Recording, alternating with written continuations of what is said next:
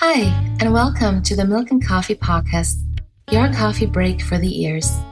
My name is Eva, and I want to invite you to slow down, simplify, and explore the art of cozy living with me.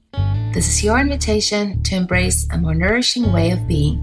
So grab a cup and get comfortable. I'm so happy you are here. Hello, sweet friends.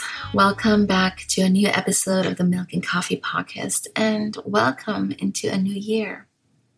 I hope you have arrived well into this January and that you have been able to be kind and gentle on yourself. To be honest, my year was off to a little bit of a rough start. Right after the holidays, my whole family, or everyone but me, went through a spout of a, a really bad stomach flu, which as a caretaker really kind of had me at my capacity um, and then it sort of was was followed by i don't know a little bit of the winter blues um, on my end and just the deepening feeling that i am going to make some changes in my life this year to better support my own well-being but for today on the podcast, I wanted to take a few minutes and sort of just ease back into it with you. An episode to remind us all that we are part of the universe and very much connected to nature. In fact, we are nature and we are cyclical beings, and thus our energy is not always the same. As you listen to this, you may find yourself in a phase of rest, or you may find yourself in a phase of deep creation. And I very much believe that we flow gently with the seasons. And right now, we are still very deep in winter energy. Personally, I find myself very, very sort of surrounded by this wintry womb energy of wanting to hide away, to be cozy, to rest. The darkness outside still holds its magic over me and is inviting me to turn inward. Like the dormant seeds awaiting the arrival of spring, we too cocoon ourselves a little bit in this season and we are conserving our energy, but we're nurturing the seeds of creativity and inner growth while finding warmth in the simplicity of these days. Modern living has us convinced that January is for big goals and lists and quantifiable outcomes. You know, we all like need to start strong into the new year. However, I believe this is not the case. I am not an advocate for hustle culture. I believe this is the time for fireside chats and for watching winter wrens on the bird feeder and for slowly kindling the embers of our dreams and for still allowing quietude to guide us forward. This may seem countercultural. Well, actually, it is countercultural. However, it is rooted deeply in nature. You know, it looks all bleak and gray out there, but deep within the soil, seeds are beginning to germinate underground and new life is about to show itself. This is a magical time to tenderly tend to our own seed projects, though it may appear still and quiet to just go inward and quietly tend to dreams. It, this is a powerful way to move us forward. A big part of any forward motion is the introspection and the reflection. Nature knows we cannot force things into being. Everything blossoms in due time, and these winter months past Yule or Christmas may seem long and they require stamina and they require a lot of inner light um, to rest within them, especially with patience and with trust, um, and to await the new shoots that are going to pop up all around us and within us in the spring. This is a really good time for long winter walks and to use our hands to create simple things. These soft lit January days invite me to emit electrical light as much as I can and just sort of flow in and out of my days with the sun and candlelight. I invite you to put a vase with a bulb onto your windowsill or altar space or seasonal table to put new candles in the window. And if you're into crystals, you could put um, clear quartz for clarity, or an amethyst for intuition, or or snowflake obsidian for transformation onto your your sacred space as well. So, all that is sort of the January mood that I am in. I feel myself slowly awakening within. I feel a lot of stirring, a lot of inner happenings. But I'm trying to brace myself and just kind of wait to see what will happen when the soil is ready. If we go hard and all in early in the year, we surely burn ourselves out by the time the very supportive and fertile spring energy is in full bloom. Anyways, I also wanted to use this episode to be a gentle reminder for you to lean deeply into your moons this year and to honor your menstrual cycles as much as the seasons outside. To know when to rest and when to play, to lean into the seasons with grace and awareness. Every season of life and every season in nature has its magic. Every month, the moon grows fuller and hangs heavy in the air before it slowly disappears once more. Everything in nature is cyclical, and we are nature, and we are cyclical beings too. To live linear lives is constantly creating resistance instead of creating ease and flow. As women, we are lucky that our cycles are very distinct. Each month, our bodies prepare for the possibility of new life, and each month, our bodies let go of what is no longer needed. Our female body is giving us the most beautiful metaphor to live by, really. Our moods and our energies shift throughout the month, and the less we fight that, the easier living gets. Accepting our cyclical nature and actually even embracing it, I think, creates a lot of peace.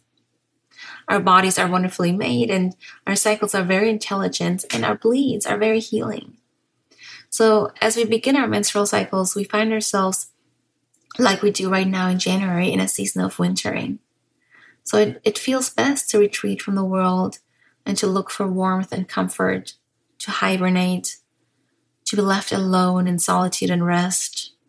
There's a lot of letting go happening. It's a time for coziness and setting intentions.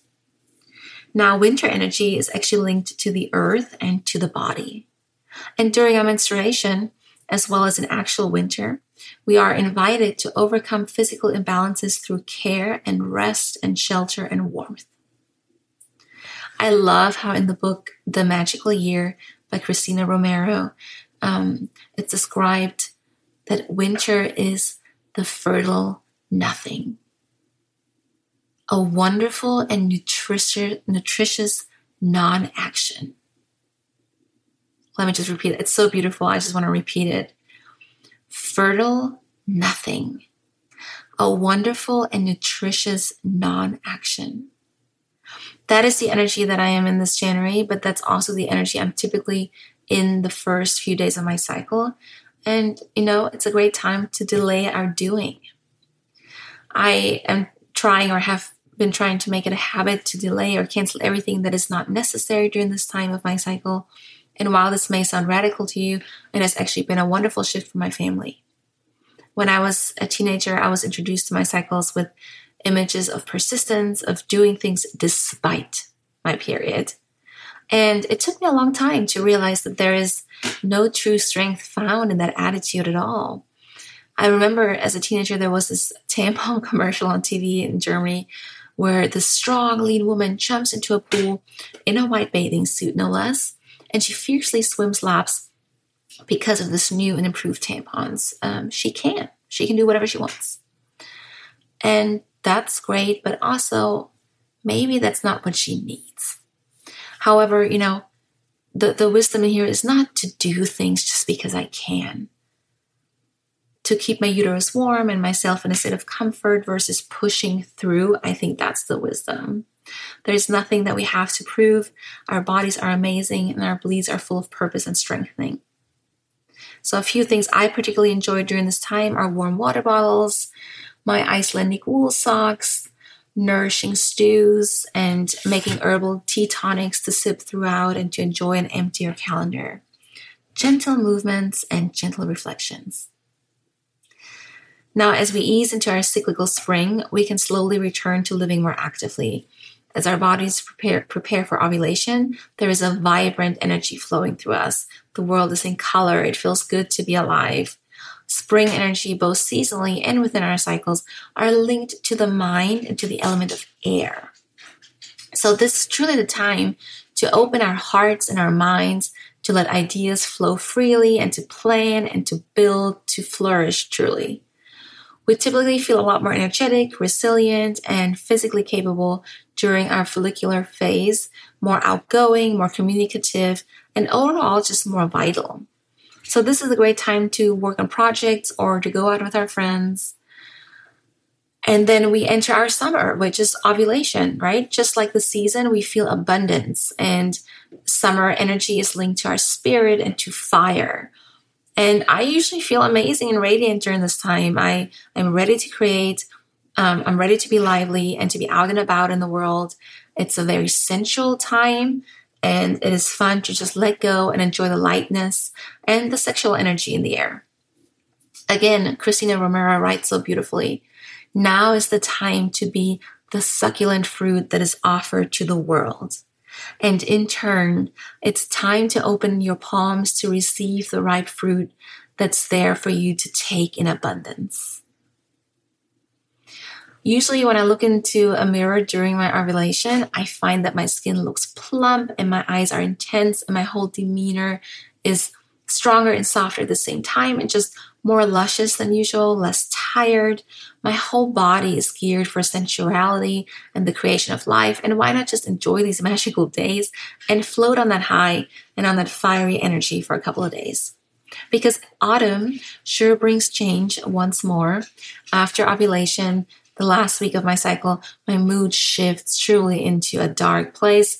It's almost like sobering up from the exuberance of the summer my emotions all come to the surface at once, quite fiercely, and indeed, autumn is linked to emotions and the element of water. Now, that goes for the season of autumn as well as our luteal phase. And so, honestly, it's best to let these emotions come from their depths and rise to the surface, whether it's anger or sadness or frustration. I think society has it all wrong when it talks about PMS or women being irrational or over emotional beings. That's not true. We are beings with emotions, right? We are invited to really tune into our emotions every month anew, which allows us to get to know ourselves more intimately if we let that happen. So every month we get smarter about ourselves and more in tune with ourselves. This is a time to heal, to let it out, and just, just to sit in these waters. What a privilege that we can use these cycles to listen to our inner truths. And what a beautiful invitation to our partners and our families to communicate these seasons very openly. Because communicating and educating everyone in the home on the phase that we are in can foster more empathy and more love for everyone involved. As we plan our family things according to the cycle of the mother, we can be rooted in strength because every season has its purpose. So, my wish for us all this year going forward is to really open ourselves up to the idea of listening to what our bodies, our spirit, and the ever changing energies ask of us, to pay our seasons the respect they deserve, to reconnect more fully with nature and the nature within us. It's a kind of subtle communication that opens windows of forgiveness, grace, empathy, and love into our everyday experience at home. I would love to hear if you are living your seasons intentionally and if you're already using them to help you and your family thrive. I would like to invite you over to my Substack where you can read more on all things motherhood and slowing down and connecting to our nature. And of course, I would like to invite you to come and listen to the next episode on here. Until then, I hope you take very good care of yourself, that you arrive well into this new year, and all my love goes out to you. I hope you can feel that. Bye. Thank you so much for being here with me today. I hope that this episode left you inspired to seek a slower, more intentional life. If you enjoyed this episode, be sure to subscribe, leave me a review, let me know where you like to listen to my podcast, or write to me. And most importantly, tell all your friends about milk and coffee. For more nourishing lifestyle inspiration, supportive mindset shifts, and all the coziness, follow me on Instagram at eva.maria.smith and subscribe to my Substack called Milk and Coffee. Or go to my webpage, www.evamariasmith.com. I would love to talk more. Remember, slow living is a journey, and I'm here for you. Take a deep breath now and seek the beauty of this day. How lucky are we to be alive?